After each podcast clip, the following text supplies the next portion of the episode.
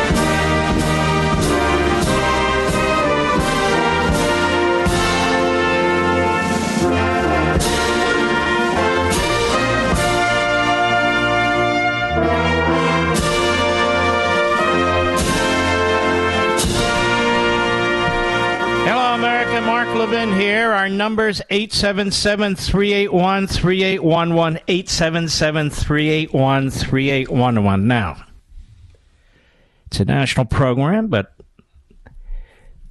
a lot of these issues affect the whole nation, even when we talk about specific areas of the country like Florida. This is a massive hurricane. It's massive in terms of wind, it's massive in terms of intensity, it's massive in terms of size. It's going to hit the west coast of Florida. They're not exactly sure where, but its wingspan is enormous. Florida has over 22 million people. It's now bigger than New York. It's right behind Texas. And when you're talking about cities like Tampa and Orlando, and as it moves east, you're talking about all these areas on the East Coast. And obviously, the worst part of a hurricane is when you're slammed by the heaviest of the winds and the rain, and hurricanes within them, they have these tornadoes. And also, you see the uh, the waves can be 10, 15 feet high. Think about that. Slamming up on the beaches. And of course, they're talking now about a potential of a foot of rain in some areas, which is just really unimaginable. We shall see. We shall see. But when I look at the, the breadth of this thing, they talk about this massive tropical storm. A tropical storm is nothing to sneeze at either. You can have winds up to 100 miles an hour, massive amount of rain, and uh, it looks like, at least in part, as the hurricane hits the western part of the state, you're going to have huge swaths of tropical storms across the eastern part of the state as it moves through the heart of the of the state. So that's how it's tracking right now. Um, I can tell you, uh, having a home there, having family there, family still there, mostly on the east side. Um, what I do during the course of the year, and be wise for people to do this. A lot of people living in Florida have never been through a hurricane. Millions of people now in Florida have never been through a hurricane in the last five years. The time to stock up on water and toilet paper and paper towels and batteries and flashlights and so forth is after hurricane season. In other words, during the part of the year when these things are widely available. When I leave Florida, and I often do, excuse me, between Florida and Virginia, I fill up my car in Florida and leave it in the garage so it's always ready to go. And uh, if there are other things you need, plywood and so forth and so on, which doesn't do me any good, but it may do other people. Again, the time to get that is before circumstances like this. So I'm telling people this because there could be more hurricanes and they don't necessarily hit Florida. They could hit the Carolinas. They could hit the Northeast. Who knows? Who knows? So uh, as they track this, it's worth keeping an eye on it. The other thing I do is we have these big beach towels and bath towels. One of the things that happens in a hurricane is you get the horizontal rain. It doesn't rain north to south, it rains horizontally because the winds are so massive. And even in the best built homes, after about 20 minutes, maybe 30 minutes, the seals start to give on the windows and so forth.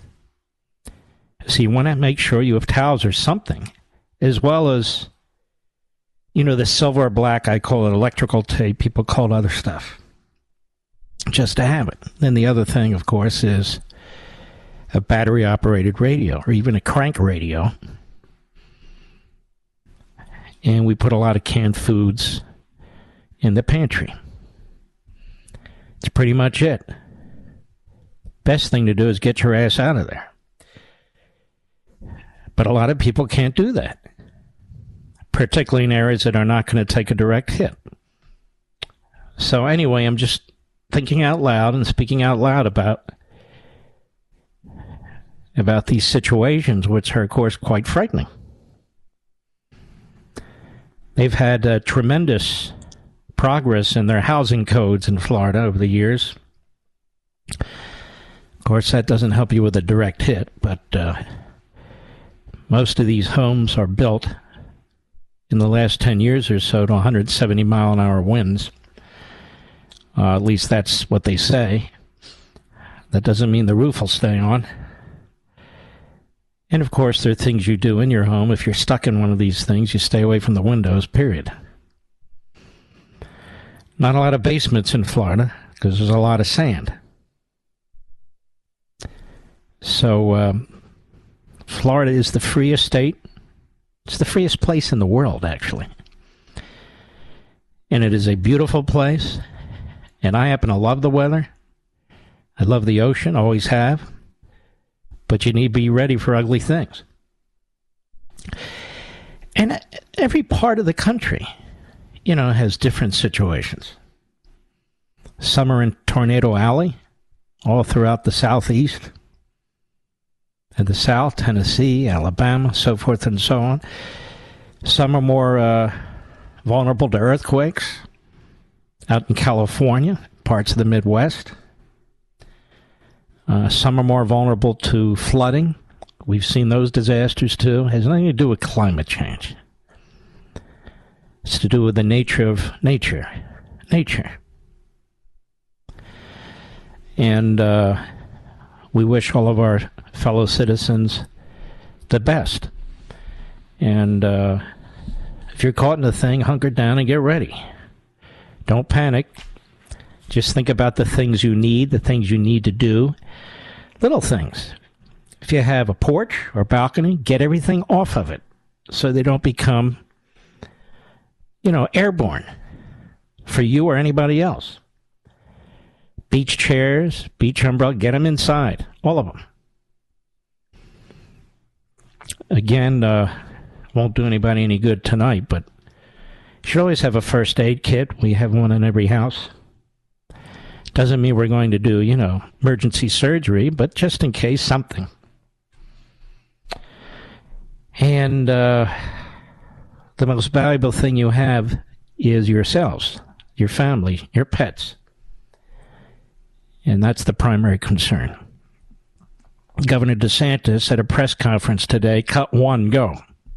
There will be catastrophic flooding and life threatening storm surge. And so, if you're on Florida's Gulf Coast, uh, from Naples all the way through the Tampa Bay area and some of the counties north of that, uh, that could be something uh, that happens. If you're under an evacuation order, is evacuate to, to higher ground uh, that is going to be safe from the type of surge and flooding.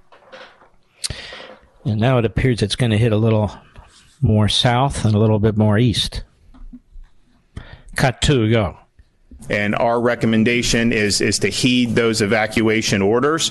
Uh, what those evacuation orders are doing is identifying people that live in areas that are vulnerable to major storm surge. And that storm surge uh, can be life threatening. Uh, there's certain things we can protect against in terms of the wind and the structures, and we've got great building codes. Uh, but when you have five to 10 feet of storm surge, uh, that is not something that, that you want to be a part of. And um, Mother Nature is a very fearsome uh, uh, adversary. So please heed those warnings. You do not need to evacuate to another state. You don't need to go hundreds of miles away. There's shelters that are open in all of these counties at this point. Uh, the important part of if you're under an evacuation order is evacuate to, to higher ground uh, that is going to be safe from the type of surge and flooding uh, that, that, we're that we're fearing with this storm. Mm-hmm. And then cut three, go. Uh, make sure you know your evacuation zones so you can find that at floridadisaster.org slash plan prepare floridadisaster.org slash plan prepare. And of course uh, if you are called upon uh, t- to evacuate uh, you know make sure you take care of your pets. Uh, don't leave your pets behind uh, when you when you're evacuating. Um, and, and you know, there's pet friendly shelters. There's there's things that can be done to take to take care of pets. We want to make sure. So there is information uh, about planning for your pet uh, at floridadisaster.org uh, forward slash plan prepare. Uh, we want to make sure that we're, that we're taking care um, of our friends. Meanwhile, I want you to hear this, America. Wherever you live, wherever you hear my program, I want you to hear this. From National Review, Pam McLaughlin. Picture the media reaction if a Republican president refused to talk to a Democratic governor who was facing a major hurricane. Actually, you don't have to imagine it. When Donald Trump was president, he called Puerto Rico Governor Ricardo Rossello about Hurricane Maria in 2017 and visited the island in October. But two years later, Rossello blasted Trump for not visiting the island to discuss its recovery. NBC News Blair Trump refuses meeting over hurricane relief. Puerto Rico governor says Rossello said the White House declined his request to meet the president directly without giving a reason. And Vanity Fair was harsher. Trump blames Puerto Rico for inconveniencing him with another potential hurricane, which of course is ridiculous. Ridiculous. So Trump actually did visit the island, but they were angry he didn't visit it again. Now, with Florida under threat from Hurricane Ian, the director of FEMA has spoken with Florida Governor Ron DeSantis, but confirmed that Joe Biden has not. Even though Biden has spoken to two Democratic mayors as well as a Republican mayor who's done appearances with Charlie Crist, DeSantis' Democratic opponent.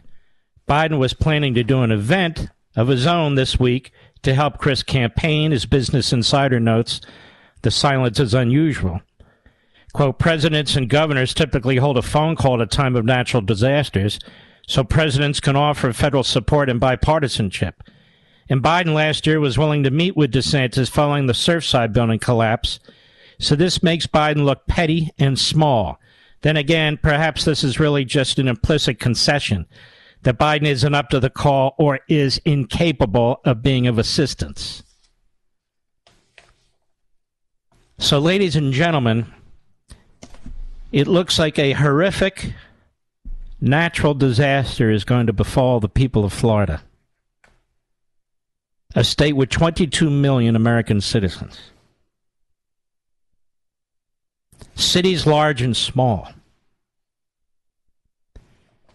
And Joe Biden has not offered to call or has not called the governor to offer assistance. Instead, he held his own brief press event at the White House saying what he had directed FEMA to do. But in terms of actually talking to the governor to coordinate, as presidents have done in every party, regardless of the party of the governor, regardless of the party, the top political leader of a particular area, Joe Biden has not. Now, what do you think about that, America? What do you think about that? And I want you to think about that. And then we have Amy Klobuchar, who pretends to be a moderate, able to work with Republicans, wants to be the next president. She's on the Morning Joe show today, and here's what she says Cut five, go. We just did something about climate change for the first time in decades. That's why we've got to win this as that hurricane bears down on Florida. We got to win in the midterms. We understand that. But none of that has stopped us from deciding we're going to put our differences aside and get some things done. Uh, that is a, a, bizarre comment, but she sounds almost ecstatic about a hurricane hitting the state of Florida because these ideological extremists seem to believe that when we have bad natural tragedies and events, it demonstrates that we have to destroy our economy and embrace their ideological faith, climate change. Didn't she seem excited, Mr. Producer? Giddy. I'll be right back. Mark Levin.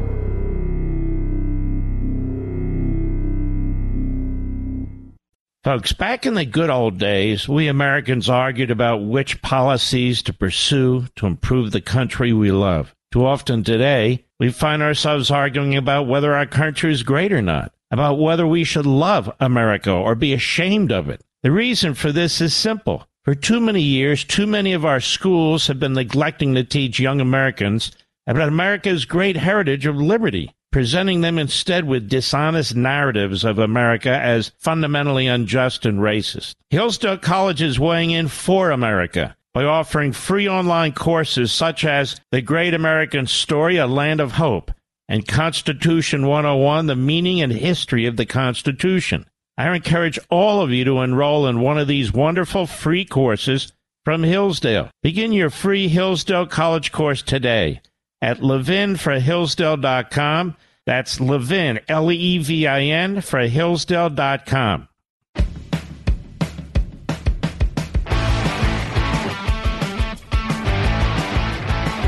You see, ladies and gentlemen, here's the deal. This is very, very important to understand. Whether it's an earthquake, whether it's a hurricane, any natural disaster, whether it's a virus, whether it's you or Donald Trump or an economic system, people like Amy Klobuchar are are deadhead ideologues, and nothing can disrupt the progressive plan. That is the Marxist plan. Whether it's Mother Nature or economic reality or national sovereignty or safe streets, nothing is permitted to disrupt their plan. And their plan is to empower themselves, to rejigger the society, to social engineer to their heart's desire. Even they can't be clear what it is in the end. But this is how they think. And so, anytime the weather, the climate can be used to their advantage, they're going to exploit it.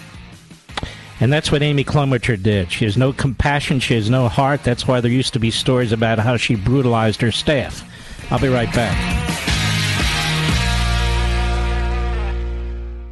Folks, back in the good old days, we Americans argued about which policies to pursue to improve the country we love. Too often today, we find ourselves arguing about whether our country is great or not, about whether we should love America or be ashamed of it. The reason for this is simple. For too many years, too many of our schools have been neglecting to teach young Americans about America's great heritage of liberty, presenting them instead with dishonest narratives of America as fundamentally unjust and racist. Hillsdale College is weighing in for America by offering free online courses such as The Great American Story, A Land of Hope, and Constitution 101, The Meaning and History of the Constitution. I encourage all of you to enroll in one of these wonderful free courses from Hillsdale. Begin your free Hillsdale College course today at levinforhillsdale.com. That's Levin, L E V I N, for Hillsdale.com.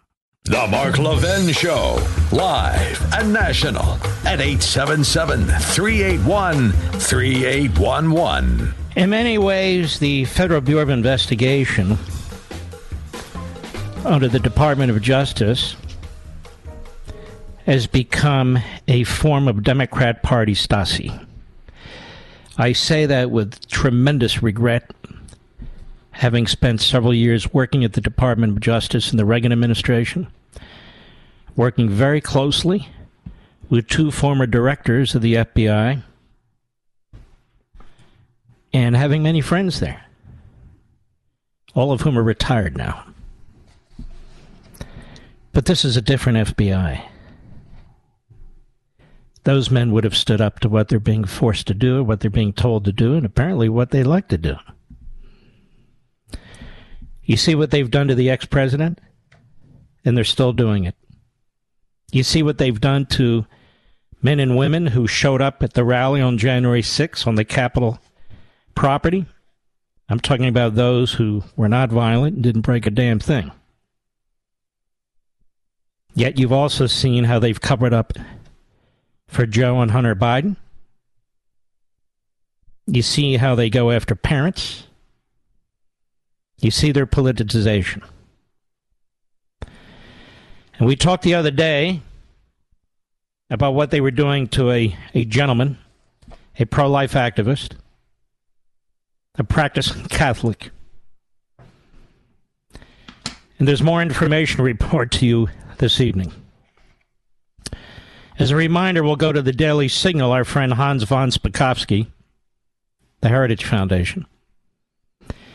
In an early morning raid Friday in Kintnersville, Pennsylvania, excuse me, about two dozen FBI agents with weapons drawn pounded on the door Mark Houck's home, where he lives with his wife and seven children. The FBI agents arrested Houck based on a federal indictment. Sounds serious, right? Is Houck a domestic terrorist, an American jihadist, a dangerous militia member, a f- violent felon, or someone with a prior history of violence toward law enforcement who would require such an overwhelming show of force? Not even close.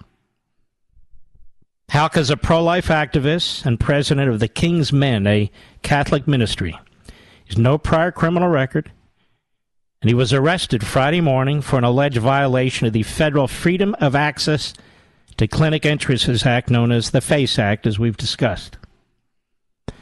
Again, sound potentially serious, doesn't it? But given that the Obama Biden administration's prior abuse of the FACE Act, as well as what we know already about the facts here, we have serious reasons to doubt that this is a legitimate case and prudent use of federal law enforcement resources. More likely, it's a politically motivated abuse of federal law by both the FBI and the Justice Department. It's not a coincidence, we suspect, that this takedown of someone who at best committed a misdemeanor assault, at best, came almost exactly three months after the Supreme Court issued its decision in Dobbs versus Jackson Women's Health Organization, which overruled Roe v. Wade and abortion on demand in America. The FBI's raid of Houck's home was designed to send a warning to pro life activists engaging in activities protected by the First Amendment, the Bill of Rights of the Constitution. The FACE Act, 18 U.S.C. Section 248, forbids physically obstructing, injuring, intimidating, or interfering with anyone, quote, obtaining or providing reproductive health services. But Congress specified that the FACE Act doesn't, quote, prohibit any expressive conduct, including peaceful picketing or other peaceful demonstration, protected from legal prohibitions by the First Amendment to the Constitution, including the free speech or free exercise clauses occurring outside a facility. Now, Mr. Houck apparently would regularly drive two hours from his home to a Planned Parenthood clinic in Philadelphia to pray and speak outside the facility, often taking his 12 year old son with him. The federal indictment claims that almost a year ago, Houck verbally confronted and shoved an escort for an abortion patient, quote, to the ground and, quote, intentionally injured, intimidated, and interfered with the escort. What the indictment fails to mention, say Houck's wife and a family spokesman, is that on multiple occasions this pro abortion escort said crude, inappropriate, and disgusting things to the House, such as, your dad's a fag, and other vulgar uh, slurs. This wasn't in the U.S. Department of Justice press release that my wife and I read 48 hours ago. Houck kept telling the escort to stop harassing his son. But the escort refused to stop, and when the foul mouthed vulgarian got too close to his son, Houck protected him by shoving the escort away. The escort fell down, but according to Houck's family, the only injury he suffered required a band aid on his finger. The incident occurred October 21, 2021. The assault claim against Houck is so weak that not only did Philadelphia District Attorney Larry Krasner, a Soros backed rogue prosecutor, refuse to file any misdemeanor charges against Houck, but the family says a civil lawsuit filed by the escort was thrown out of court. So the DA, who's a radical kook Sorosite, wouldn't bring criminal charges, and the civil case, the civil case that was brought against Mr. Houck was thrown out by a federal judge. Now, almost a year later, the FBI shows up at Houck's home in force and the Justice Department charges him with two felonies for an injury that required a band aid. His conviction could result, according to the Justice Department, in a maximum penalty of, quote, 11 years in prison, three years of supervised release, and fines of up to $350,000. Of course, this is a working man who's got seven little kids and a wife. No doubt Houck's defense attorney will explore any and all defenses, starting with whether the man shoved by Houck even falls within the obtaining or providing requirement of the federal statute. You'll recall last evening, I said, and my wife had pointed this out, that this statute doesn't even apply.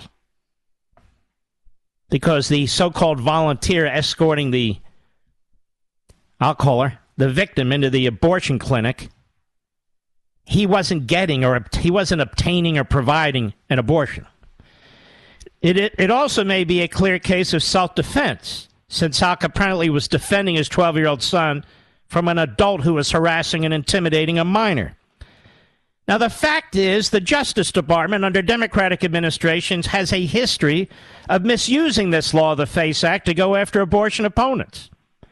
In 2012, for example, a federal judge in Florida tossed out a FACE Act indictment against Mary Susan Pine, a pro life activist who'd been conducting peaceful sidewalk counseling outside an abortion clinic for years.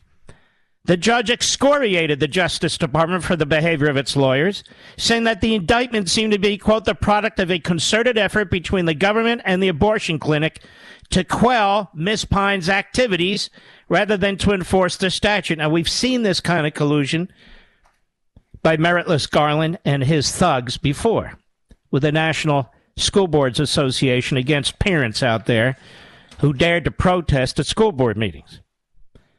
The timing of this indictment of Houck also is suspect and calls into question the motive behind the Justice Department's move. If this situation played out the way the Justice Department claims, even viewed in the light most favorable to the government, at best, two minor incidents of misdemeanor assault, not two felonies.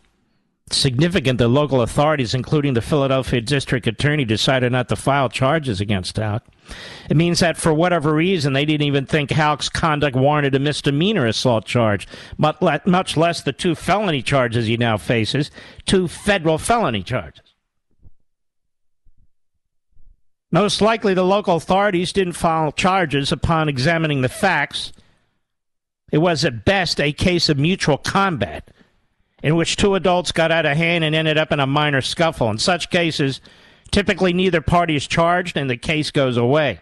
If this was such an important violation of the FACE Act, What took the Justice Department 337 days to indict Houck? This is the simplest of simple factual cases. Houck either pushed the escort twice unprovoked or he didn't. Perhaps the more important number is 91. That's how many days elapsed between the day the Supreme Court issued its decision in the Dobbs case and Houck's indictment. Or maybe it's 49, the number of days between Houck's indictment and the midterm elections. And why did the Justice Department decide to send armed FBI agents to Houck's house in a show of force? Houck has no criminal record. He's a man of deep faith. He's the father of seven children. He's no threat whatsoever. Contrast this prosecution with the fact that vandals physically have attacked and damaged roughly 70 pro life pregnancy centers, which also are protected under the FACE Act's definition of a facility that, quote, provides reproductive health services, unquote. So, why hasn't the Department of Justice filed a single FACE Act indictment against anyone for those crimes? Real crimes, real felonies. Why not? Clearly, the leadership of the FBI and the Justice Department should be asked these and other important questions surrounding this case, as well as their lack of action against real threats. They should be asked about the propaganda that they push out under the Department of Justice letterhead in their press releases that leave out facts that they give to the media, the American Pravda media from the Democrat Stasi, formerly known as the FBI. shocking and it's disgusting. I'll be right back. Mark Levin.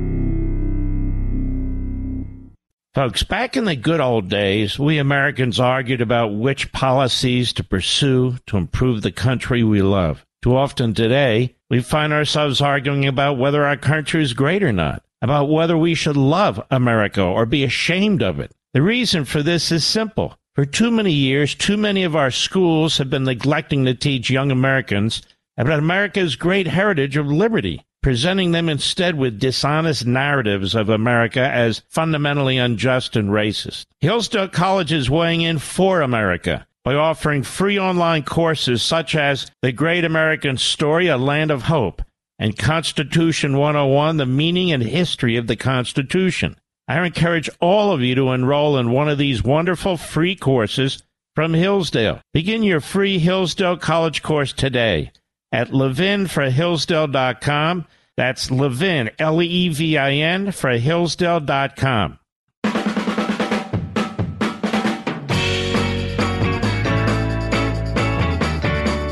You know, my opening statement on uh, Life, Liberty, and Levin on Sunday, which reflects a broader discussion of what we've discussed here on radio even before then, was meant as a starting point, not an ending point in our discussion about the American Marxists and the Democrat Party.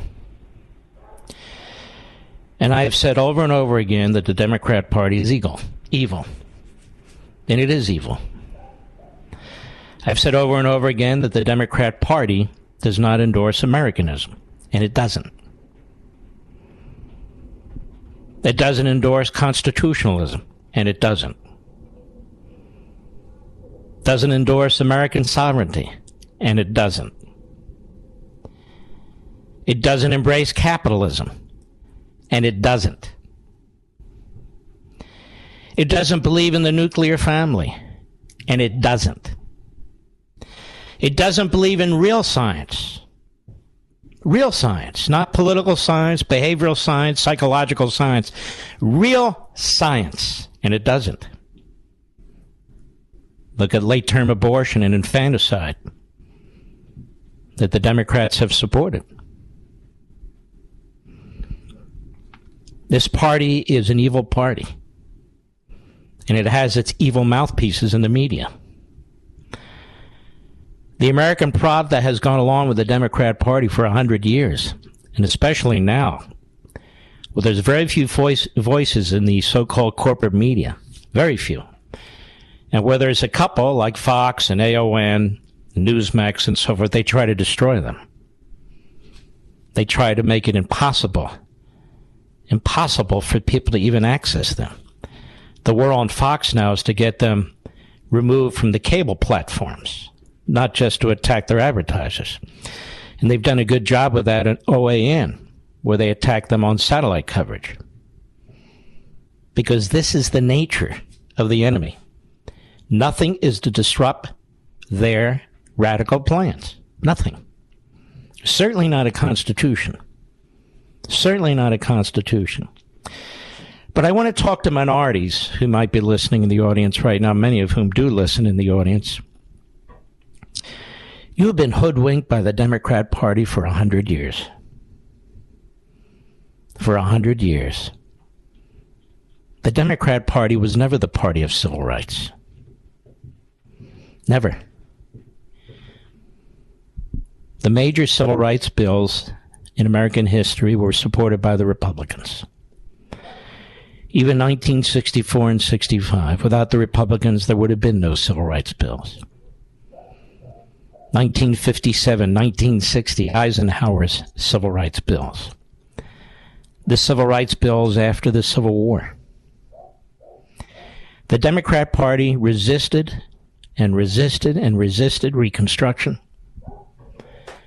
equality, the 13th, 14th, and 15th Amendments. It fought in the Supreme Court.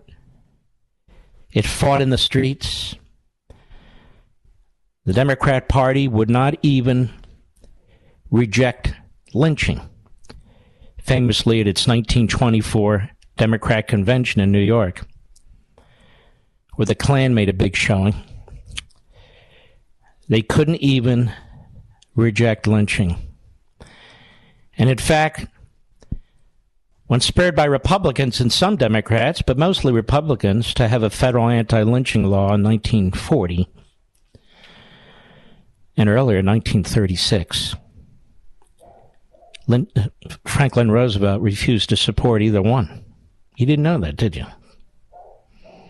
He refused to support either one. He's afraid he might lose his support in the South. He was desperate to win a third term in 1940.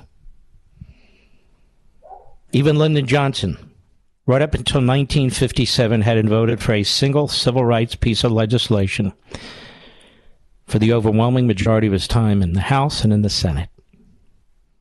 Then in 1957, when Eisenhower was pushing his Civil Rights Act, he went to the White House, told Eisenhower he will block it with the filibuster if they don't water it down but he also wanted to be seen as supporting it because he wanted to run for president in 1960, which he did in the Democrat primary and lost to Kennedy. Kennedy would pick him as his VP. 1957, Johnson knew that if he had any chance of being president, he'd have to reverse course, but he didn't completely reverse course. He played both sides. And we have a lot of audio, and we have a lot of first-hand witnesses who told us what a racist he was. In the end, he supported the 64 and 65 acts, but he was a racist nonetheless. His personal behavior and conduct. That's the Democrat Party. And among the most racist of the movements in the last hundred years was and has been the so called progressive movement, with its ties to the Confederacy with its ties, obviously, in promotion by Franklin Roosevelt and so much more. Oh, am I shocking you? I'll be right back. This segment of the podcast is exclusively sponsored by Pure Talk. Pure Talk offers great coverage and can save your family money on your wireless bill every single month. Go to puretalk.com to find the plan that's right for you. Thank you again for listening, and thank you so much for this sponsorship, Pure Talk. He's here. He's here.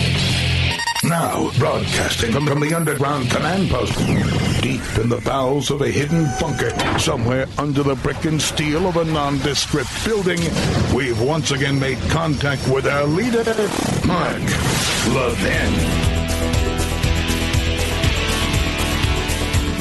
Uh, so I have not personally spoken with the president, but the FEMA has approved our pre-landfall request. Uh, we've had Gracia here uh, really from since the weekend. Uh, Gracia's been here; she's always around here, and so so we feel like we have a good relationship uh, with FEMA. Um, you know, I'm happy to, to, to, brief the president if he's interested um, in hearing what we're doing in Florida. You know, my view on all this is like you, know, you got people's lives at stake, you got their property at stake, um, and we don't have time for pettiness. We got to work together to make sure we're doing the best job for them. So, so my, my phone my phone line is open, and we're happy. But we are we do appreciate the quick approval of the pre landfall declaration. Folks, you need to understand, and I know you do, but some people don't. If you really understand what we're dealing with here, they want DeSantis to fail. That's what they want. You heard how giddy Amy Klobuchar was, trying to tie this into the Democrats and climate change. We've had Democrats a long time in this country. They've had a lot of power for a long time. Obama had eight years. This guy Biden was in the Senate for 36 years. He served with Obama for eight years. He's been president two years. We had Clinton for eight years. Has the weather gotten better? Has the climate gotten better? Do they take responsibility for anything? Schumer's been in the Senate and the House what is it now? Over 30 years? Pelosi, another one? Over 30 years? They act like they're all observers. They've had the levers of power forever. They run the Environmental Protection Agency. They run the Interior Department. They run it all. They run the universities and colleges. They run the various science operations in the federal government and in the universities and colleges. What's what's what's the issue? The issue is they're full of crap. That's the issue. Amy Klobuchar has never been a governor. She sits on her fat butt and pontificates about everyone else while she's abusing her staffers. That's right. I remember when they used to take those surveys, don't you, Mr. Producer? When she was accused of being the worst employer on Capitol Hill, up there next to Jackson Lee out of Houston, who also abused the hell out of her staffers. But I want to get back to this point. I think it's an important point.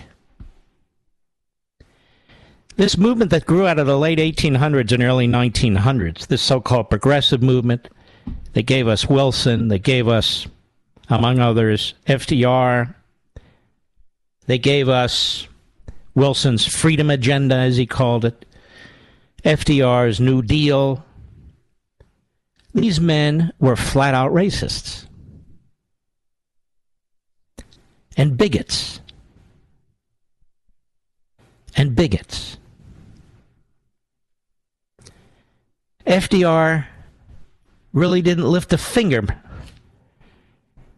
for blacks in America. Or barely lifted a finger. That's the truth. And wouldn't take on other bigots in his party. It's the same thing with Asian Americans, Japanese Americans in specific. He had said things and written things in 1923, 24, 25, 26. You see, folks, I do my research. That's what I do. Mark, what do you do for a hobby? That's what I do. And then the backbenchers can clean up with their, uh, pick up the crumbs.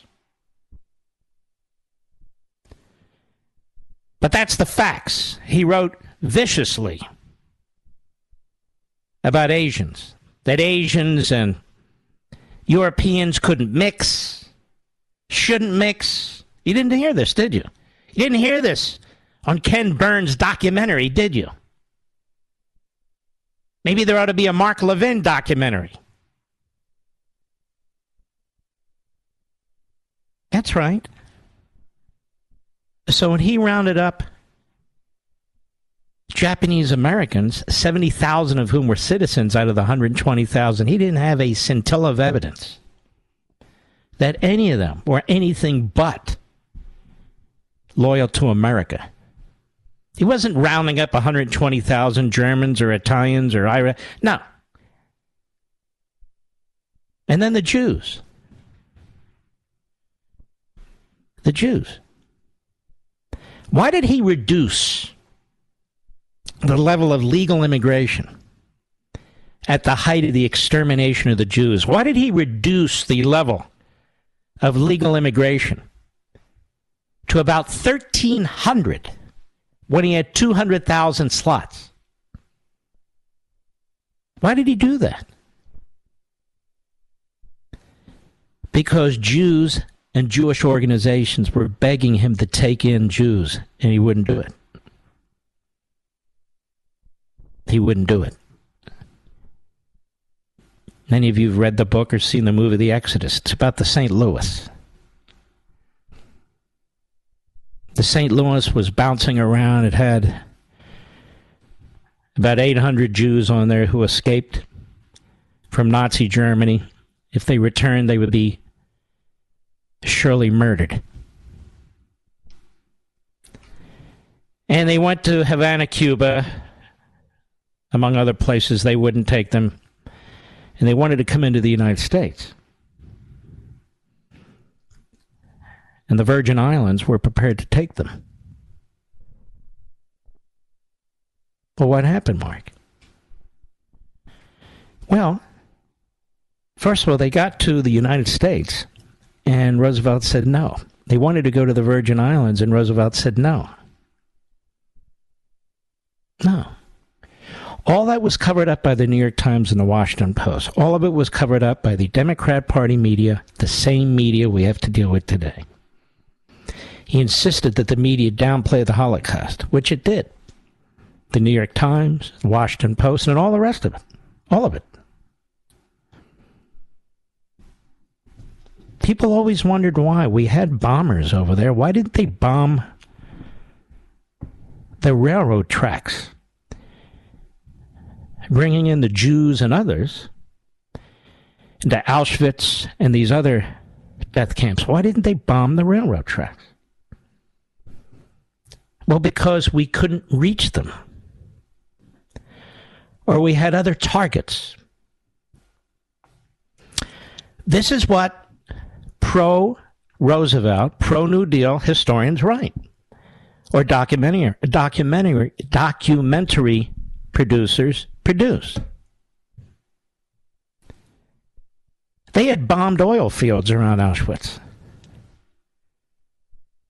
They could have easily bombed the the uh, train tracks. He wouldn't do it.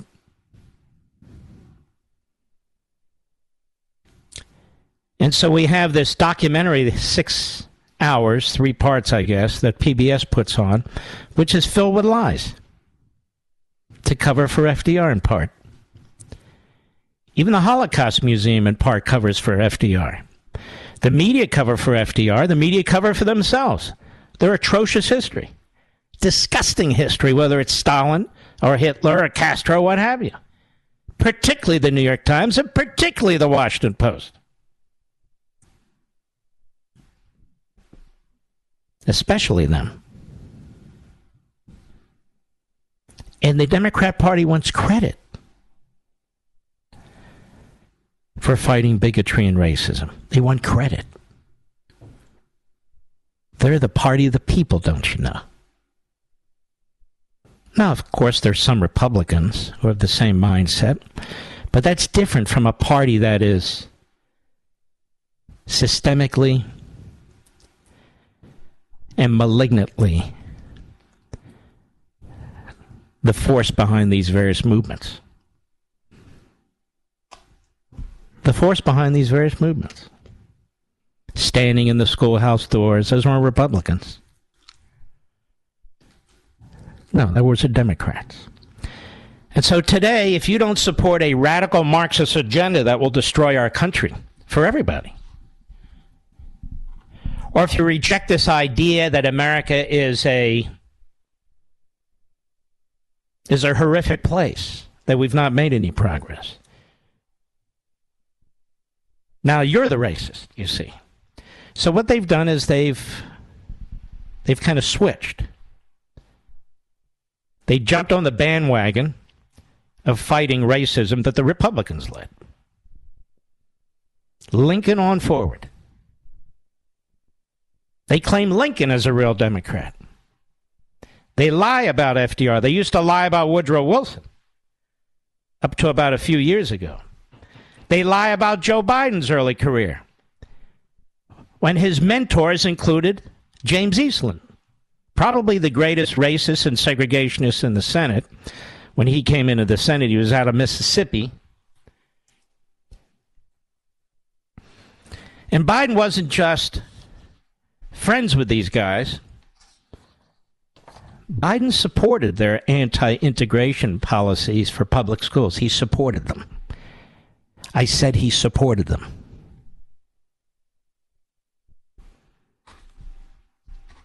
He helped write them. Right, Maggie Haberman, as you're chasing down Donald Trump? Don't you think this is relevant, Maggie? Don't you think this is relevant, CNN? Don't you think this is relevant? No, of course not. They've got to protect these so called progressives, aka these Marxists. They have to protect them. They have to protect the Democrat Party.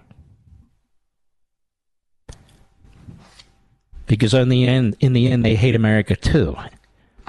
And in the end, they hate the Constitution too. And in the end, they think you're a bunch of Nimrods that need to be led by your nose. As you know, a bigger percentage of Republicans voted for the 1964 civil rights than Democrats. A bigger percentage of Republicans voted for the 1965 voting rights than Democrats. And they're going to say that's because of the South. Excuse me. Franklin Roosevelt wasn't from the South. All the members of the Democrat Party weren't from the South. There's a guy called McAdoo, horrendous. Woodrow Wilson's son in law, he was from California. Racism was a huge part of Darwinism, a huge part of early so called progressivism. And it went on for a hundred years in this country. A hundred years. Now, when you hear hosts on TV, many of them are minorities, trashing white people, white privilege, white this, white that, that's the same mentality out of the same ideology with different groups attacking other groups. Again, this is my point. It's not about Americanism and equality and, and these. No. They just change labels, they change uniforms, and it's the same evil hate, just different groups. Different groups. Look at the anti Semitism in the Democrat Party. You want me to name names? I've named names before, starting with Obama and down the list. Look at it. It's incredible. You don't hear anybody attacking that but me. You don't hear Democrats attacking Democrats over it. You don't see the media calling them out. No, they celebrate these people. They celebrate AOC. She's an anti Semite. She hates America. She's a Marxist. So, from going from fascism to Marxism isn't exactly progress, is it? It's not exactly evolution, is it? No, it's not. Look at this abortion issue. This is the key issue for the Democrats abortion. Eugenics was among the key issue for the Democrats over 100 years ago. Listen to me, I'm telling you the truth.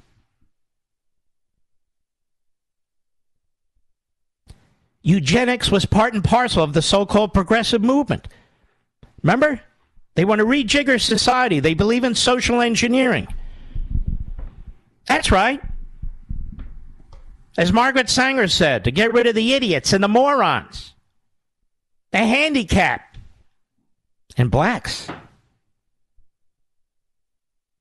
who just can't seem to catch up with whites, you know.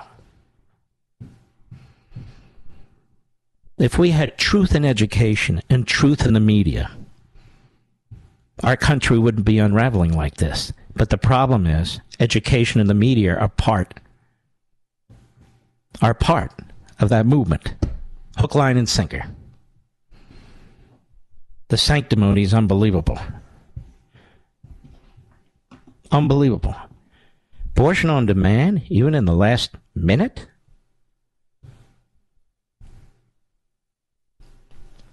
The black population is 12 to 13 percent of the overall population, over 30 percent of the abortions. I read, I can't remember the exact place, but at least in two places, that Planned Parenthood has its abortion operations, 79% of them in minority neighborhoods. So why aren't the white leftist Marxists calling this out? Well, they didn't call it out 100 years ago. Why would they call it out today?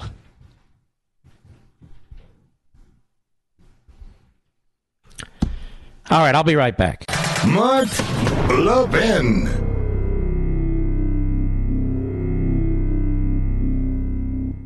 The government is addicted to spending, and that reckless spending is driving up costs on everything for your family. It's not right and it's not fair. But you don't have to be a victim. There are things you can do right now to lower your monthly expenses and mitigate the impact of inflation. Step one switch your cell phone service to Pure Talk. On America's most reliable 5G network, you don't have to sacrifice coverage to save a fortune every single month. Take a look at your cell phone bill. If you're with Verizon, AT&T, or T-Mobile, you're getting ripped off. I know how much you pay. Pure Talk will give you unlimited talk, text, and six gigs of data, just 30 bucks a month. That's real money that can go to cover groceries or gas. And Pure Talk has never raised rates. Take action. Go to puretalk.com, select the plan that will save you money. Then enter promo code Levin Podcast. That's L E V I N Podcast, and you'll get 50% off your first month. Go to puretalk.com, enter promo code Levin Podcast to switch to my company, Pure Talk.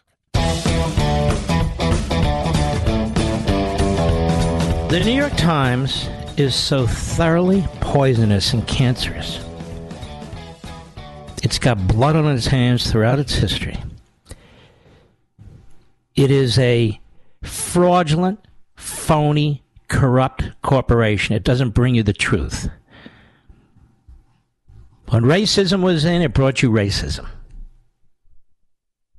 When anti Semitism was in, it brought you anti Semitism. When Marxism is in, it brings you Marxism.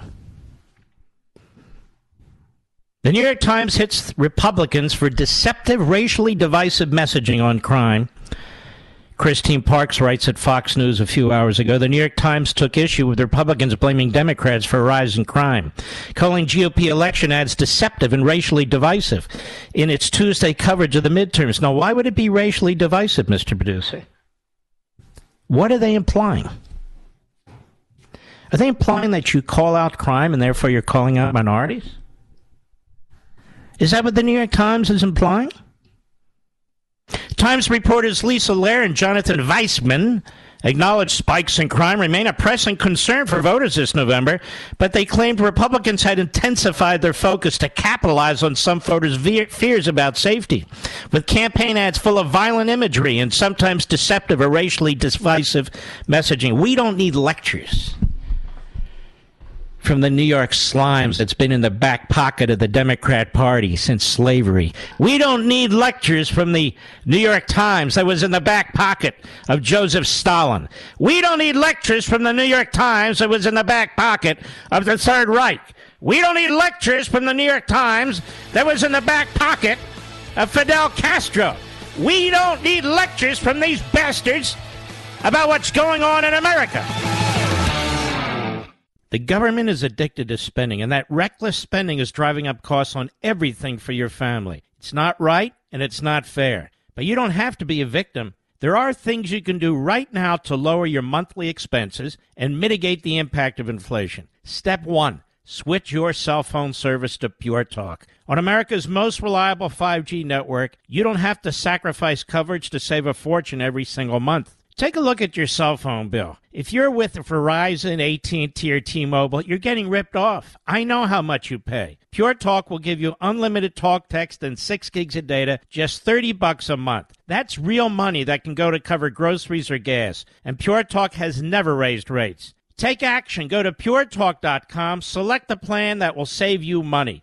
Then enter promo code Levin Podcast. That's L E V I N Podcast, and you'll get 50% off your first month. Go to puretalk.com, enter promo code Levin Podcast to switch to my company, Pure Talk. If Mark has banned you from the show, we have a special number you can call to reach him 877 381 3811. You're simply not going to get this kind of information from anyone else. And the reason is I dig, I look, I read. People take off, they do this, they do that, they do the other thing. This is what I do. This is what I've always done. Democrat Party wants to talk about race. Let's talk about race. They'll come back. Well, what about Social Security and Medicare and all the great things the New Deal created? What does that have to do with treating human beings like human beings? You know, you could have Social Security and Medicare without the racism that came with it. What does that have to do with anything? Nothing. Nothing. And ask yourselves today we've had a black president for eight years, we had Clinton for eight years, you've got Biden now. Has the lot of minorities in America improved? No, they've worsened with inflation, with the price of gasoline, with crime, horrendous crime, particularly in black and other minority neighborhoods. That should be the focus of the New York Times piece on the Democrats. But no, they're not going to do that. They haven't endorsed a Republican for over half a century. What do you expect them to do? They're corrupt. I use the New York Times as a foil. Now, wow, look what they said. We better change our views. The same morons who write for the editorial page there are morons that they've had throughout most of their corporate history. It's well understood. You want to live the way the New York Times wants you to live? Move to San Francisco. You'll love it. You'll love it. They don't even know how to run a damn newspaper. They had to be bailed out, let alone a country. It's an amazing thing. With their journalism degrees, with their Democrat Party membership. All they have. Stupid people. Maggie Haberman. She writes books about gossip, nothing substantive, nothing serious, and then makes these pronouncements about Trump. It's her whole life. She's obsessed with Trump. Maybe she's romantically obsessed with him. I don't know. Seems like it. A lot there to write about on Biden. All his corruption, the family, over $30 million in foreign money. Maggie, I know it's a tougher story to write because you're a hack. Go to look into it. And by the way, don't be fooled by CNN. They're hard left and they're staying hard left. They moved this city of Darcy. What's his name? What's his name? I don't remember, Mr. Producer, but he was the sidekick, the Stelter. So he gets Stelter's show so, oh, wow, look at that. They've really changed. Nah, he's an a hole, too. They're not changing a damn thing over there. I see Chris Wallace got his ass kicked again. Isn't it time for him to retire? Where do ex journalists go? Oh, to the White House. I forgot.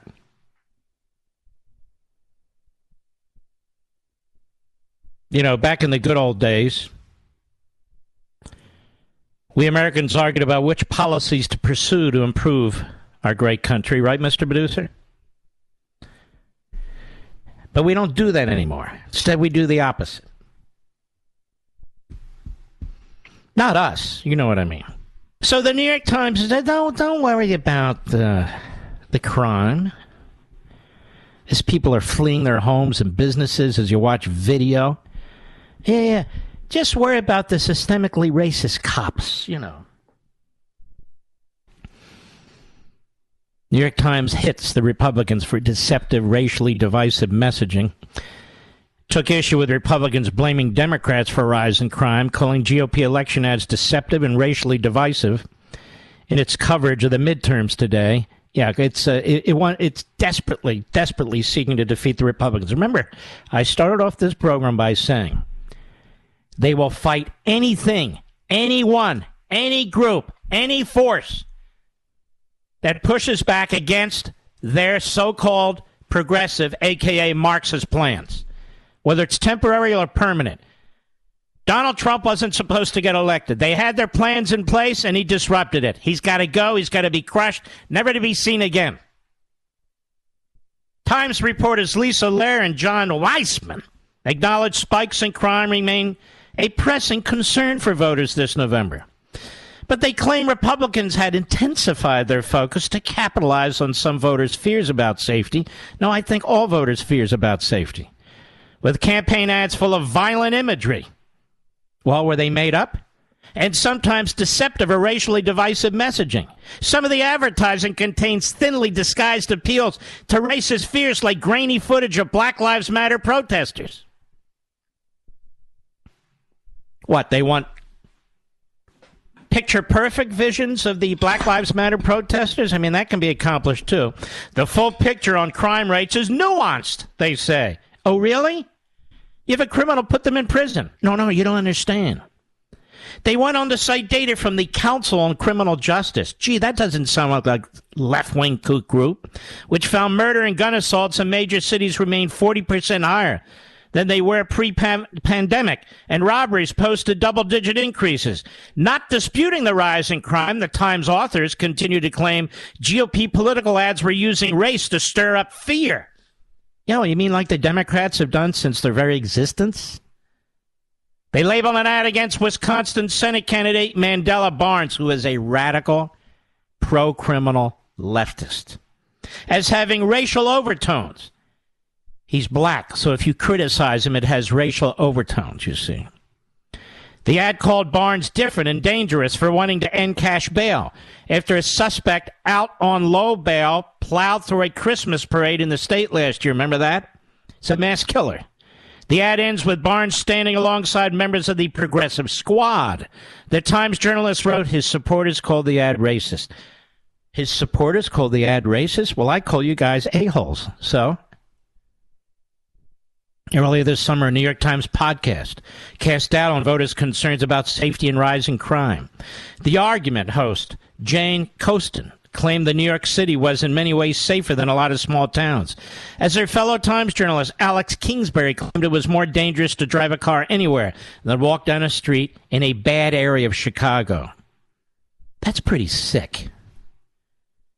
Now, of course, they'll never do that.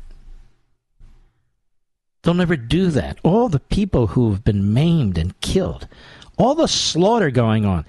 Look how the white and black establishment left for the New York Times dismisses it all, downplays it all, thinks you're so dumb, and that's the nature of the Marxist. You're so dumb, you won't even realize what's going on in your own communities, with your own families and friends and acquaintances with businesses. I mean, these cities are being depopulated. Anyone who can get out is getting out. Anyone who can't get out, well, they're stuck. They're stuck. These cities aren't bristling with massive population growth. It's quite the opposite. And notice there's not a single blue state that's actually growing. Not one. There's not a single major city that's actually growing. Not one. Gee, I wonder why. I wonder why. White House Press Secretary Karine Jean had no answer when asked by Fox News' The Deuce if President Biden thought the U.S. cities were safe. She mumbled and bumbled and gibberish poured out, as you might expect. The answer is no, they're not safe. They're not safe. Which is why people are leaving them and cops don't want to work there anymore. That's the truth. You won't get the truth from the New York Slimes, will you, Mr. Producer? We'll be right back. Mark Levin.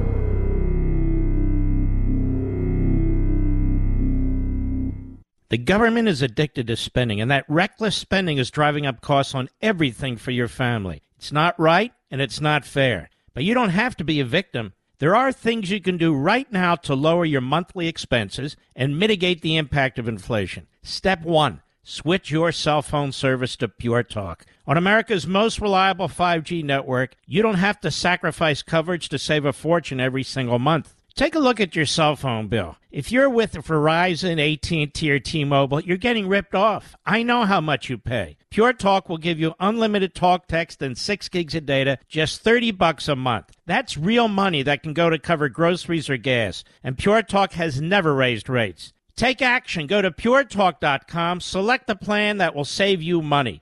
Then enter promo code Levin Podcast. That's L E V I N Podcast, and you'll get 50% off your first month. Go to puretalk.com, enter promo code Levin Podcast to switch to my company, Pure Talk.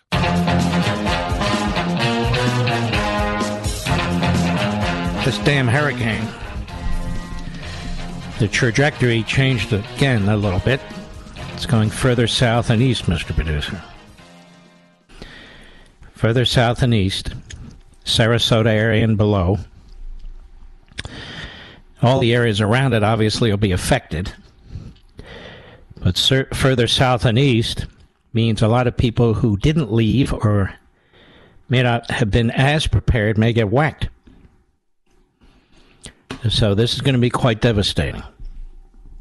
When you look at these videos, I mean, Key West is right at the point, but when you look at that and others, there's already flooding taking place. Now they're talking about rain of 15 to 25 inches, even for areas that may not get a direct hit from this hurricane. I want you to think about that. A foot or two feet of rain. And I want you to think about the rain again. It's not going to fall top down, it's going to fall mostly horizontally, pounding and pounding away at the doors and the windows and the roof. Anything that's vulnerable will be affected, will be exploited by the rain, by the water the shorelines.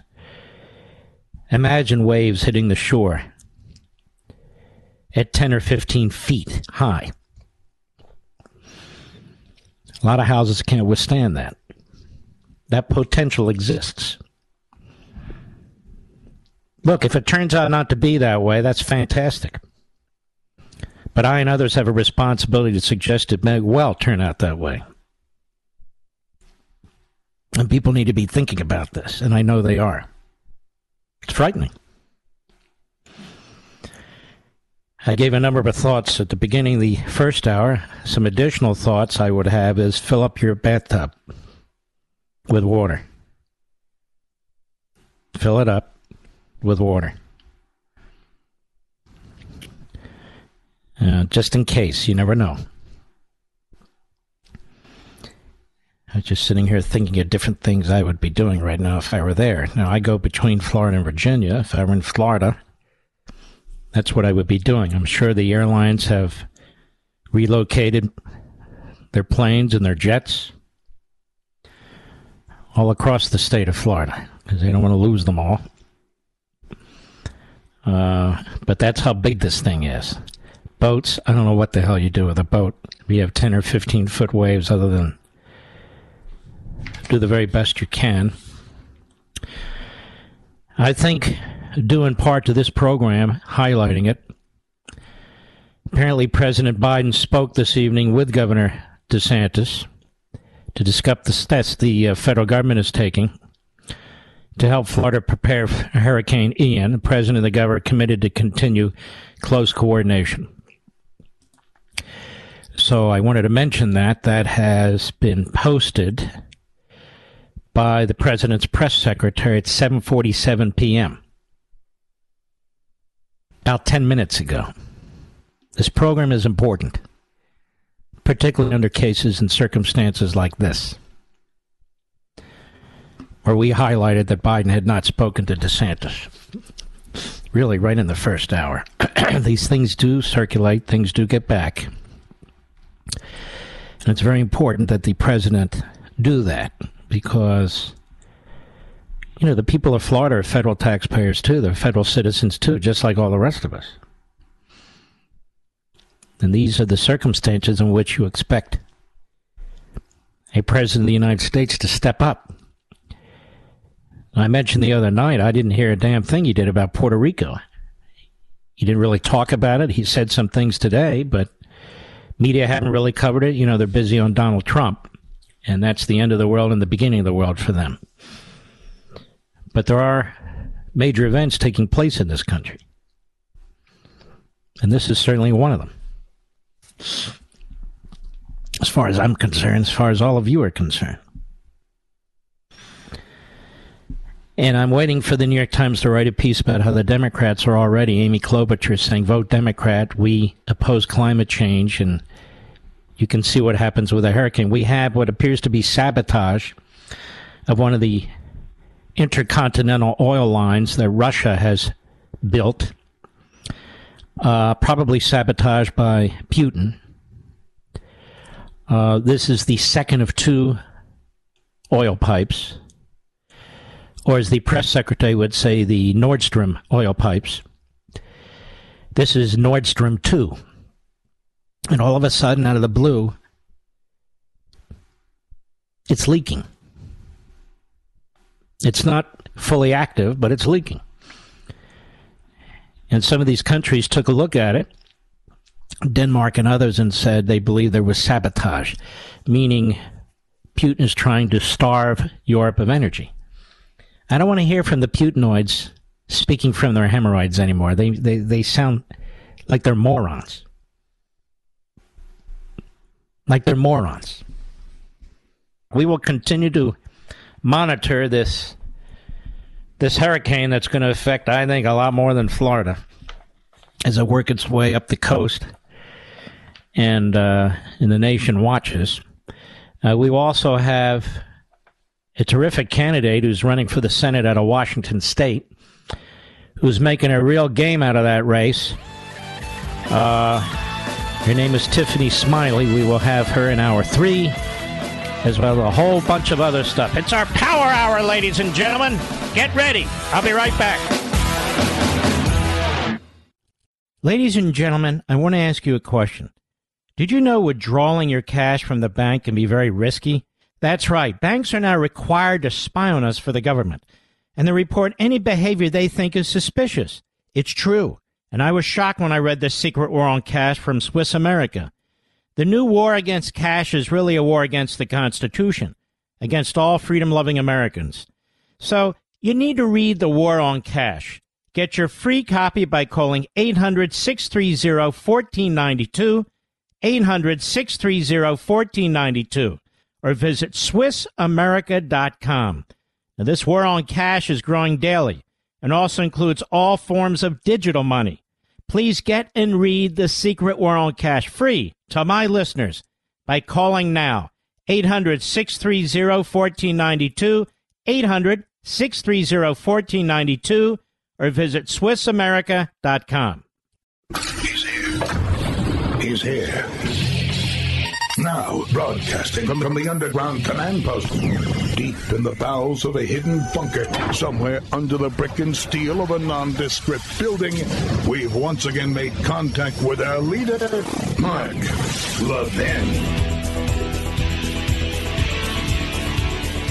Hello, America. Mark Levin here. Our number 877 381 3811. 877 381 3811. Bloomberg, hunger is spreading among Americans. With steady but low paying jobs, reversing President Joe Biden's early success, they write, in cutting food scarcity by nearly a third, and threatening to worsen as the country teeters on the brink of recession. Nursing aides, maintenance workers, store clerks, and roofers are among the Americans already turning to food banks for help.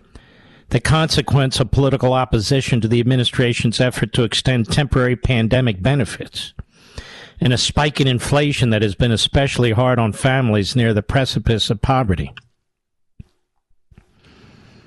So we're not spending enough money? Isn't that what caused all this in the first place? You know, folks, the economy was bustling. It was about to break out, started to break out. We had the lowest unemployment rates for every sector of our economy. And then the Democrats come in and they spend like drunken Marxists. They make all kinds of promises. And now we have significant number of our people who can't eat. And that's because we don't have more benefits. The situation threatens to worsen as the Federal Reserve raises interest rates. And why are they raising interest rates? Because the Democrats keep spending. And the economy slows, with private forecasters now predicting a 50% chance of recession over the next 12 months. We're in a recession, you idiots. This is the economic backdrop for Biden's high profile White House event Wednesday, committing the nation to ending hunger by 2030. Uh, uh, what is this? A joke, this news article? Biden gives a speech committing the nation to ending hunger by 2030. We're going to end fossil fuels by 2035. We're going to end cancer by 2032. Why? Because he says so?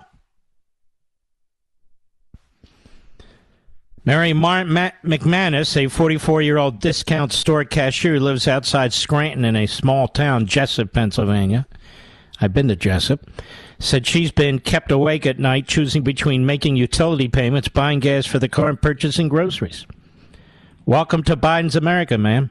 She and her husband, a tree trimmer, fell behind on utility payments this year after they stopped receiving monthly child tax credit payments that expired in December. Inflation swelled the cost of household essentials, she said. Well, it's interesting how this article doesn't explain how much money's gone to left wing groups, how much money's gone to relatively wealthy college graduate students, how much money has gone to subsidize massive corporations that promise to build solar and so forth, how much money has been redistributed to those types of people, and worse, isn't it interesting? She doesn't talk about that in this article. I don't mean the lady, I mean the the writer. People like McManus and her family will be among the most vulnerable if the economy tips into recession, said Alix Gould-Werth, Director of Family Economic Security Policy at the Washington Center for Equitable Growth. See who the media go to? The whole thing about equitable growth is the problem. You just need growth. That's what you need. So Biden is gathering anti hunger advocates, state and local officials, and food company representatives for a White House conference on hunger. Biden said he was committed to taking bold steps that are going to help end hunger and will lay out a plan to achieve the goal. How much you want to bet it involves spending an enormous amount of money with a with more Washington programs. How much you want to bet? How much you want to bet it includes increasing the minimum wage, which means so many people will never get jobs if you increase the minimum wage any further. How much you want to bet? Just more of the same crap. And then they say this. In office, he acted quickly. His $1.9 trillion COVID relief package stimulated the economy, bolstered the middle class, and temporarily strengthened safety net programs for the poor. Is this news or is this a cheerleading propaganda piece? That 1.9 trillion is what's caused all this problem, a quarter of a billion of which is bouncing around all over the place. People don't even know where it is. Hunger in America plunged, they say, at the start of the Biden's term.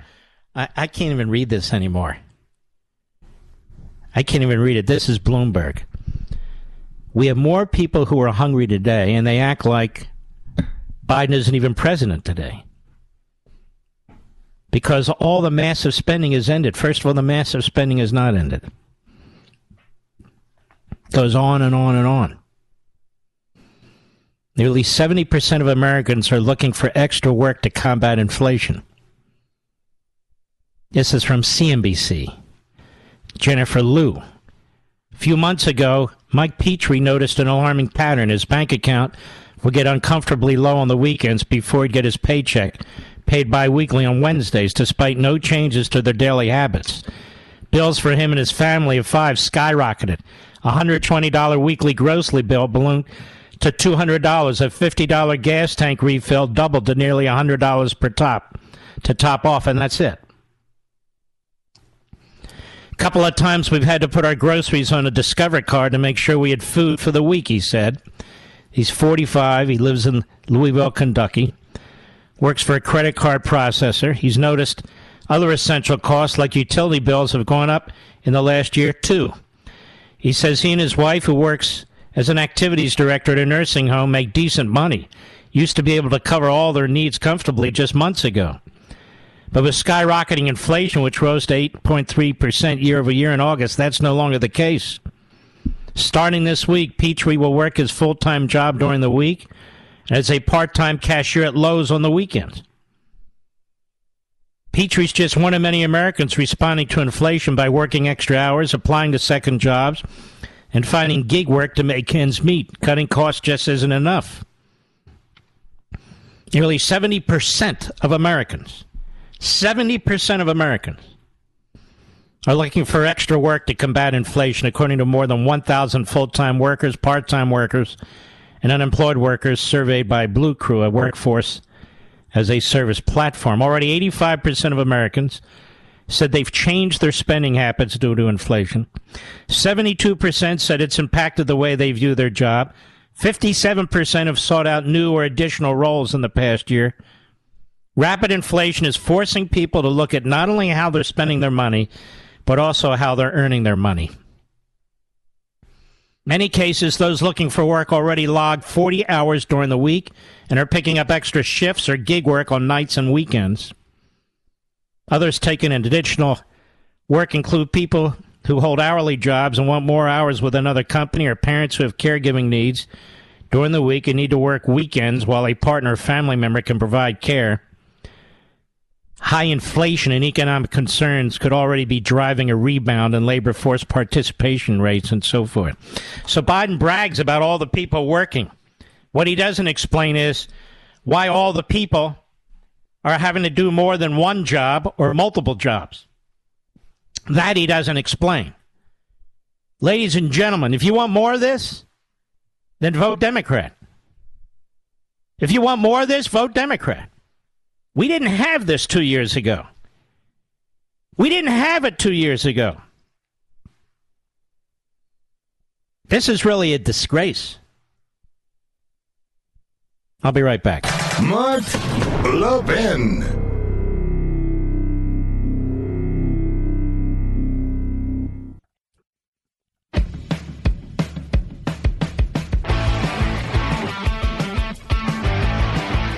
By the way, a quick update on this Hurricane Ian.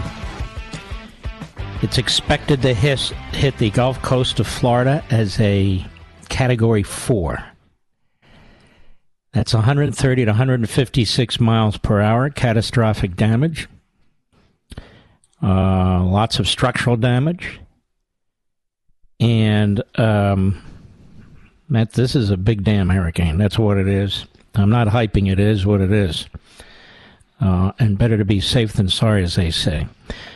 We have a wonderful candidate on the uh, program now. She's the Republican Senate candidate in the state of Washington, actually has a shot at winning that seat. Tiffany Smiley, how are you? I'm good, Mark. Thank you so much for having me on. Now, tell us about this race in Washington State. We, you know, a lot of people haven't been watching this as closely as perhaps they should. Yes, it's, it's exciting. You know, I launched 17 months ago because I knew that's what it would take um, to win this race. I'm a political outsider. I've never run for office before, but our family certainly has built from the ground up. Um, I know the power of building coalitions and coming together for one purpose and one cause and what you can accomplish in that. So I knew exactly how to tackle it. I wanted to get out and listen to the voters all across Washington state. I've been in all 39 counties, many of them multiple times, you know, listening to the voters. And you know, Mark, a year ago when I first got out and was listening to the great people of Washington state, they were worried about the rising cost of living, gas prices, fentanyl crisis, crime, our children's education. And unfortunately, over the last year, it's only gotten worse with no plan in sight. Um, we have derailed at every turn. Um, and then from a national security per- perspective, um, a lot of independents started jumping ship with the Biden Murray agenda with the failed departure out of Afghanistan and showing extreme weakness on the world stage. Um, and we have a message that resonates. It's, you know, I, I really, when I was listening to your opening, driving liberal elites crazy with common sense, mm. that's why we're winning at the end of the day in Washington state, Mark. And your opponent is an old time leftist who pretty much does what she's told by the Democrat leaders in Washington, D.C. I don't even know how often she gets back to Washington state in non election years. But uh, she really, when, when you look at what's going on in this country, when you look at the, the economy turned inside out, the border's a disaster, the value of the, the currency, people on pensions, the the crime that's going through the roof. You look at all of this. She's voted for every damn piece of it. You're exactly right. You know, I remind the voters, well, in fact, the voters even tell me, you know, that she, C-SPAN doesn't lie, and she went on the Senate floor of June of 2020, and she called for funds to be diverted away from our police force, and then she went into hiding because that was the prevailing message for D.C., right? That's what worked for Washington, D.C. for that time. And we have watched our beautiful city crumble under crime. We have, Seattle. you know, Washington State yeah. is, yeah, we, we're ranked the lowest in the nation for officers per capita. Um, and mm-hmm. in 2021, we had the highest recorded murder rate since stats were even kept in 1980. Mm-hmm. And and Patty Murray just disappeared. You know, people are saying Tiffany, we haven't heard from her until she came out attacking me. She came out attacking me, negative ads in June, two months prior to the primary. Mm-hmm. What is she running on? Just attacking you? Just attacking me. You're exactly right, Mark. And that's why, you know, voters who maybe haven't made up their mind, I just ask them, I say, you know, go to our website, at smileyforwashington.com, you will see my whole agenda for recovery and reform. You'll see my ideas on how we can turn crisis into hope and how I will deliver results when I get into the Senate. When you go to Patty Murray's website, you see, well, nothing because she's actually running on no agenda, no platform because she's a rubber stamp for Joe Biden. She just goes along with what they tell her to do, and it has cost us greatly here in Washington state. Um, even most recently, you know, um, Washington Post uh, this morning actually gave her four Pinocchios. They called her out because if she had it her way, um, she would make sure that Medicare, you know, that seniors had no prescription drugs covered uh, uh, at all. Um, mm-hmm. And it's mm-hmm. funny because she's running attack ads against me, saying I'm the threat to Social Security. Mm-hmm.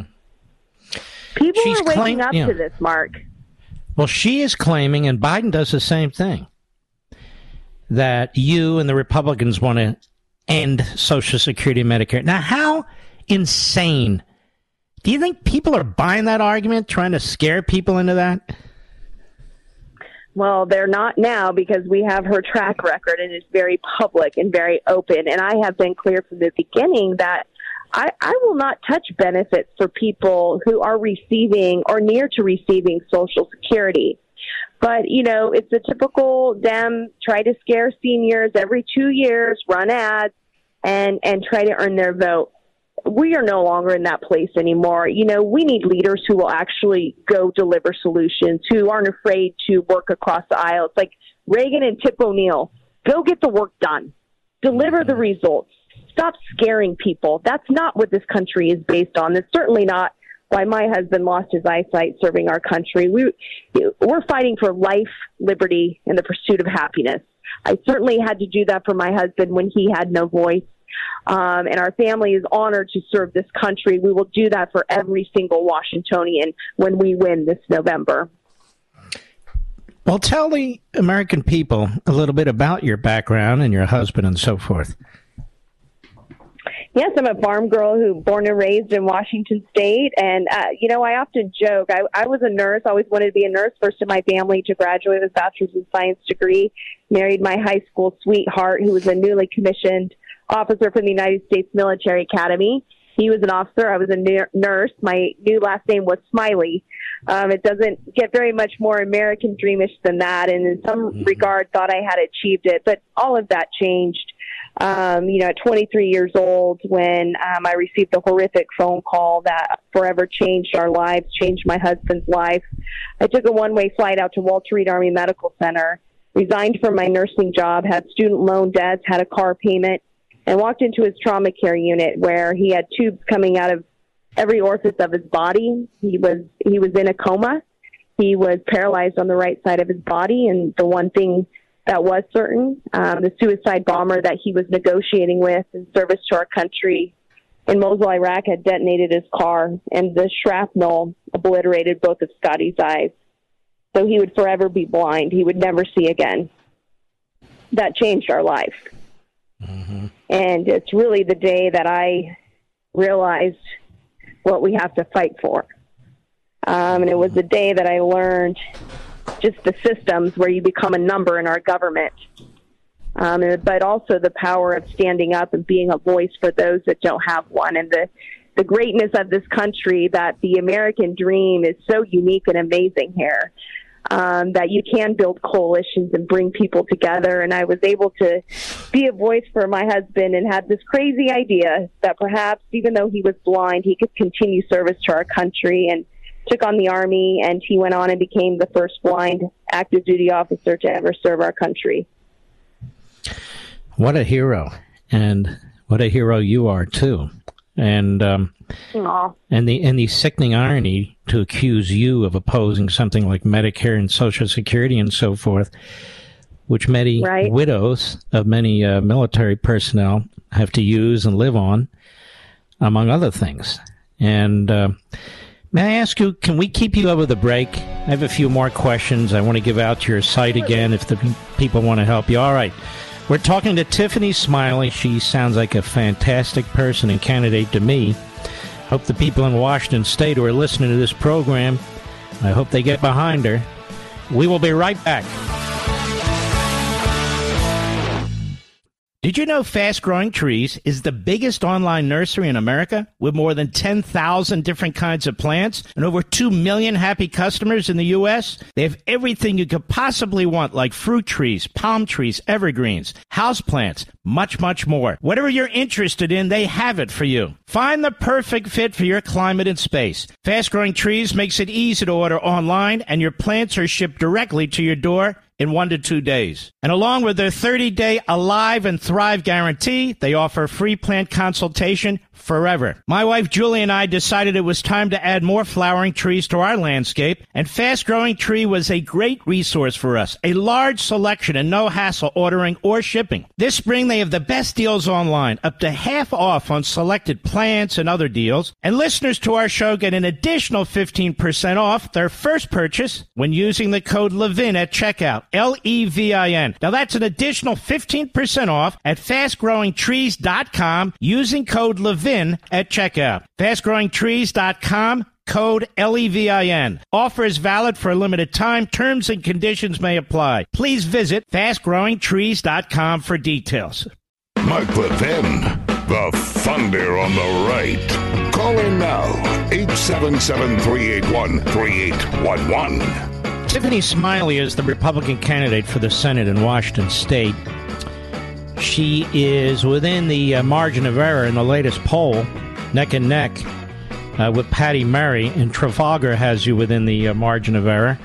And Trafalgar is one of the best polling uh, operations in the country. And so, first, let me just say I want to encourage this audience, not just the folks in Washington State, but all over the country, to give her a hand. It's smileyforwashington.com, smileyforwashington.com. And let me ask you, uh, Tiffany Smiley, how is the fundraising going versus your opponent?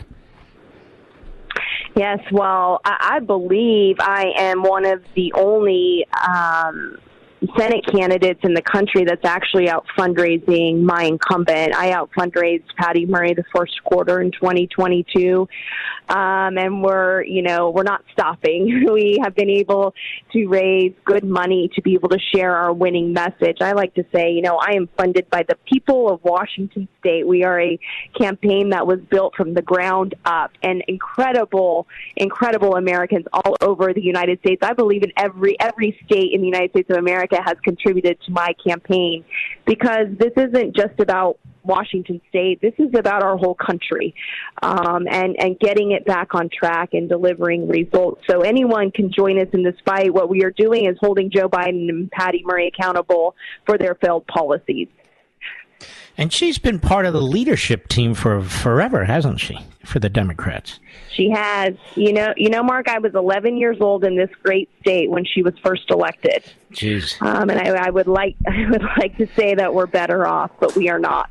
That is why our family is in this fight. It's country over party and service over self. And you know, the issues that we're talking about every single day here in Washington State, they're not they're not Democrat or Republican. They're American um, issues. It's about getting crime under control, lowering the cost of living and gas prices. It's about securing our border so fentanyl stops coming across and killing our kids, which is happening all over Washington State. And yet, your opponent, Patty Murray, has taken positions that are not common sense, that are not whether you, you say Republican or Democrat, she's taken positions that are very, very detrimental to the people of your state. Has she spoken out against what's happened to police officers in Seattle? She has not. Um, she has no plan um, for addressing that crime issue.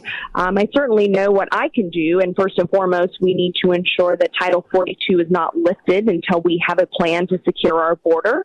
Um, I can ensure that um, you know federal grant dollars can offer five thousand in hiring and retention bonuses to our police officers. That we actually have a message of of protecting our police officers and recruiting good police officers, um, and holding repeat offenders accountable by supporting work Seattle City Attorney Ann Davison. I mean, these are important things. I, I just had an ad um, where I was talking about crime. I was in downtown Seattle, um, and the corporate media said I was fear mongering, but I think it's very, very clear that I'm talking about the facts. And um, it is time for change. It just shows how scared they are, um, that they're losing control. And, and what it is, you know, when we look at Patty Murray's messaging, she always says she's fighting for the progressive Democrats. I'm fighting for all of Washington State. Mm-hmm.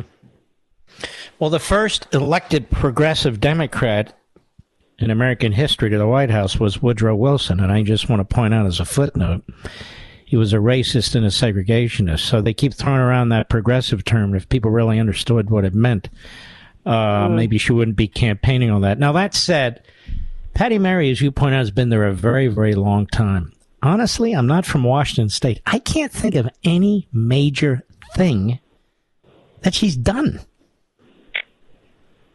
Can she you? hasn't. I mean, she's just no. She's a rubber stamp for the party. In fact, Mark, she's actually only passed nine pieces of legislation of the 551 that she's proposed in her 30 years in the Senate. Oh my God! It's been 30 years. Oh, yes. I'm dating myself here. It's unbelievable. Well, it is time for some fresh blood. I hope the people of Washington State understand it. Um, it's a tough state. You know, you've got Seattle, that's the tail that wags the dog often, but there's a lot of people that live in that state. And uh, if they're sick and tired of what's going on, they have to send a message now. And she is the perfect message to send. That is to defeat her because she's part of the leadership. She's been there, as you point out, three decades, and the nation has not improved, and the state of Washington has not improved. So it's time to move on. That's my attitude. So if people want to help you, they should go to smileyforwashington.com. It's spelled just like it sounds. Smileyforwashington.com. She's the Republican running for the Senate in Washington State, and I think it'd be great you take care of yourself and give our best to your husband, too. I will. Thank you, Mark. We're going to fight all, all, the way to victory in November very excited about what we can we what we can accomplish together. Thank you so much. All right. God bless you. Wow, that's a real citizen candidate, no, Mr. Producer? She was a nurse. Her husband was horribly wounded in Iraq, lost his eyesight, among other things, and she decided to run. She's never served in any major public office.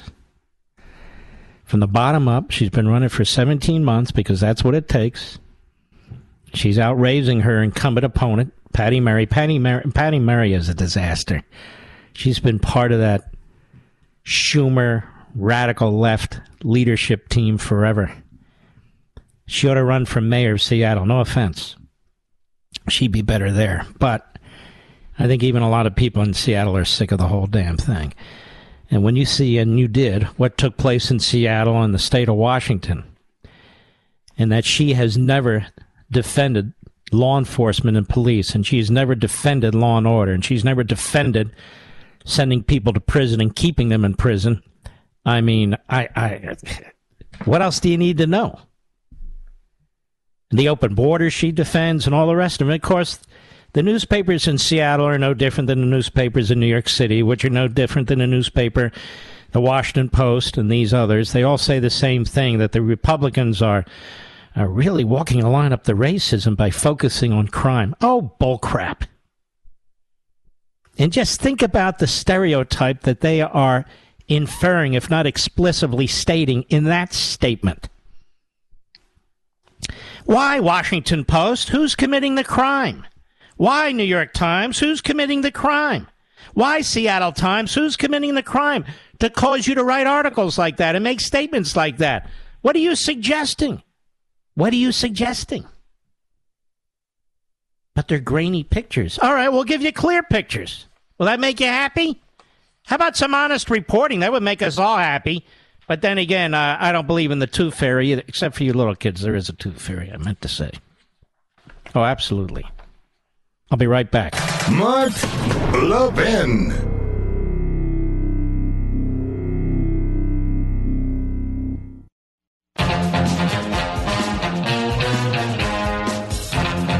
Okay, let's take some calls. James, Las Cruces, New Mexico, the great K E N N. How are you, sir? How are you, sir? I feel good, Mr. Levin. How are you? Very well, thank you, James. So I just it. wanted to say uh, real quick, um, I had the privilege to talk to Rush Limbaugh one time, and now talking to you is just uh, it's uh, that's really something special. I just want to say thank you for all you do because um, man, you just you just teach us so much out here, and you you give us so much that we can um, go to people with facts and um, and logic and just makes a difference. And I just want to say thank you so much. Well, you're very, very kind, James. I really appreciate that. Well, thank you. My comment was you were talking earlier about an article about uh, Americans having to get a second job, and, and, and I'm in that world right now. Hmm. My wife and I make a pretty decent living, and you know the the the money kept kind of shrinking, just like that article said. And, mm-hmm. and my wife said, "You know what are we're going to do?" And I said, "Well, we cut back everywhere. And uh, I said, you know, I can just get a part-time job. You know, I don't mind working and putting in the work, and so I did. And and that's kind of you know kept us where we can still you know make it and, and have a little, put a little bit of money aside, and it keeps my wife staying home to you know hang out with the grandkids or whatever. And and you know so when Biden stands up there and, and came out two or three months ago and says, hey, you know the unemployment numbers are coming down, I got so pissed off because they were coming down because people like me were getting second jobs. Mm-hmm. And for him to sit up there and, and, and lie and be so callous to the American people is just really, it's really infuriating. And and then the run and then the running Republicans, they they either need to grow a set and step up, or, or, or just get out of the way for people they're going to fight for the American people. Mm-hmm. And um, and that's really all I have to say about that. You know, it's just it's just really infuriating that they try to they skew everything to make it fit what they want to fit, and it's just not the real world out here. Well, I want to thank you for everything you do. Your very kind comments. And I know you work very, very hard, and you're the kind of people they look down on. You know, people who vote conservative, vote for Trump, make this country work. Um, and it really is too bad. But I, I think we're going to push back hard this time, James. And I want to thank you for your call. God bless you, my friend. What a great guy. What a great guy. Let's go to Mark, Los Angeles, California. 870 the answer, the great KRLA. Go. Okay, Mark. Hello. Thanks for taking my call. I'll get straight Yes, to the point. I'm asking about the Iran deal. The Constitution has a treaty clause whereby it mm-hmm. says you need two thirds of the senators. Yet nobody in the Senate, none of them, have petitioned the Supreme Court on this matter. It doesn't matter that Obama did it and they didn't do anything about it then. What matters is today. Same mm-hmm. goes for student loan forgiveness, which is also unconstitutional. Checks and balances doesn't work without somebody being a petitioner, doesn't it? Mm-hmm. Don't we need a petitioner? All right. First of all, you're 100% correct. Secondly, the student loan issue has now a petitioner. I think it's Pacific Legal Foundation. The issue that you mentioned with respect to the Iran deal, uh, the only people outstanding are uh, members of the Senate. Not one senator, but a group of senators. And to my knowledge, so far, not one of them has had the guts to come forward. Not one. And I'm, not, I'm, I'm stunned by this. It's disgusting. You're 100% correct, sir. Just because it wasn't done the first time, that's not a precedent. If something's unconstitutional, it's unconstitutional. This is life and death. This is nuclear weapons. And it is a treaty. If this isn't a treaty, then what the hell is a treaty? I mean, I agree, agree with you 100%. So where are the Republicans? We see McConnell's jumping out front for the liberal uh, change to the Electoral College uh, vote uh, in the Senate. We see him uh, uh, playing footsie with Sinema. He does all kinds of stupid things. He's such a useless, phony leader. And here we need a real leader to take on Biden, to take them on because of what, what this portends.